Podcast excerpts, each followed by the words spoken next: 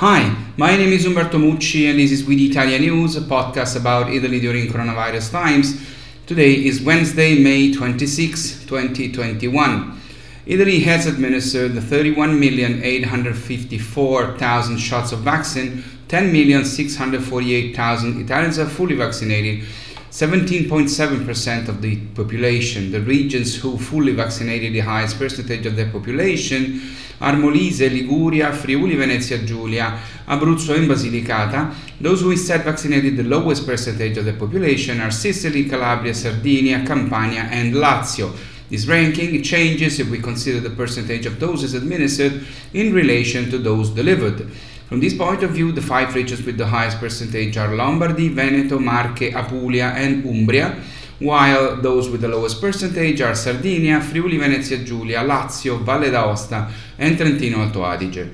A global pandemic is obviously a problem that concerns everyone.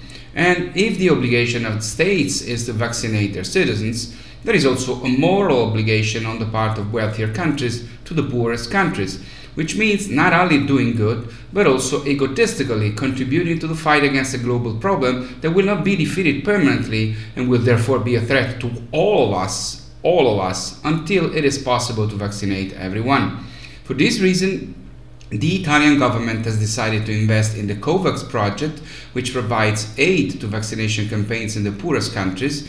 And last, uh, and last Monday, Mario Draghi announced that Italy has increased its contribution that previously provided a donation of 80 million euros, to which another 300 million are now added. Several European countries have decided to follow the lead of Italy and have taken similar decisions.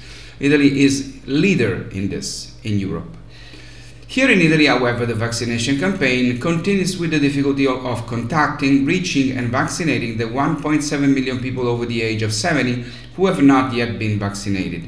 10% of seniors over 80, 472,000 people, have not yet received the first dose of the vaccine, while there are 1.2 million people between 70 and 79 not yet reached 20% of the total. In addition to this, there is the problem of summer vacation to promote tourism, and not binding too much residents to have to return prematurely from vacation for the booster, there are four northern Italian regions, namely Lombardy, Veneto, Piedmont, and Friuli Venezia Giulia, which ask the government to plan the second dose by allowing those who live in these regions to book the first vaccination appointment and schedule the second in the first or fourth week of August, depending on the vaccine that they will get, leaving free for the booster the two central weeks in August. Meanwhile, a recently published European research tells that uh, in Italy only 16% of citizens have a critical attitude towards the vaccine offer, against the European average of 27%. Italians show great confidence in public health, science, and pharmaceutical research.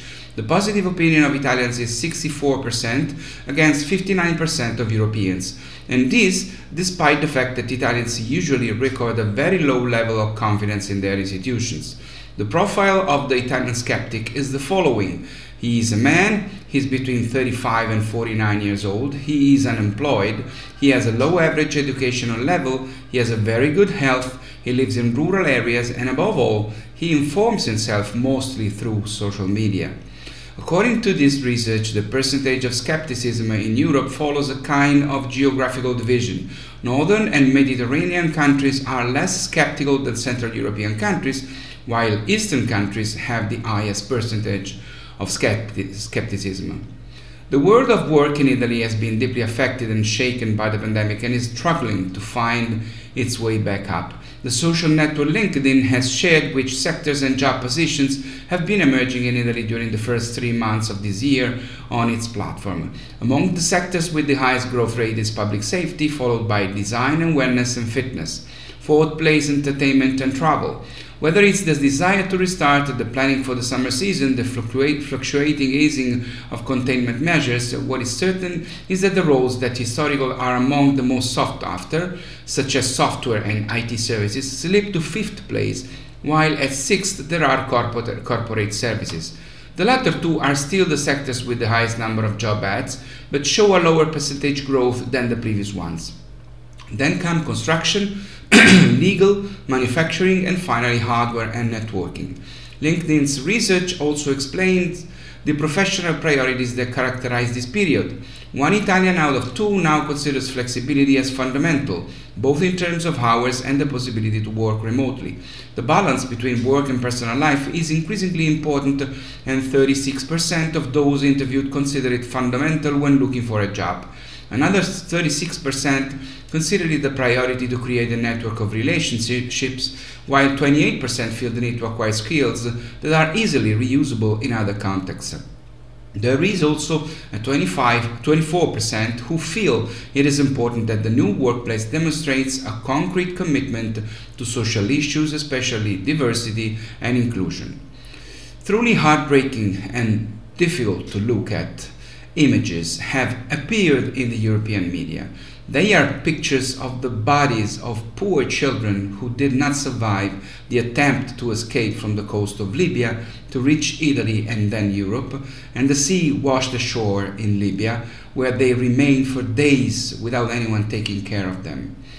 These are impossible images to accept.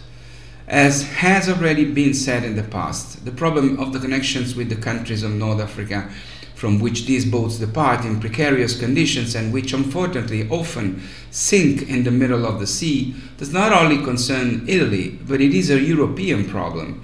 Italy is only the first wealthy country that these desperate people encounter.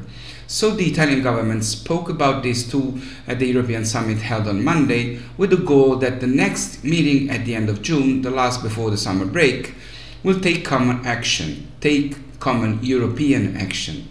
This is something that Italy has been trying to achieve for years in Europe, but perhaps this time the charisma and leadership of those who lead the Italian government right now, much higher and recognized by all than in the past, could lead to results that so far have never been achieved. Let's hope so.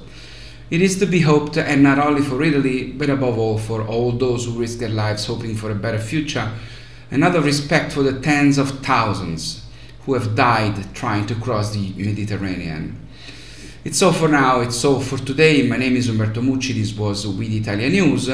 Please remember that starting from June, We the Italians News will come back on uh, Monday and Thursday, so it will be bi weekly.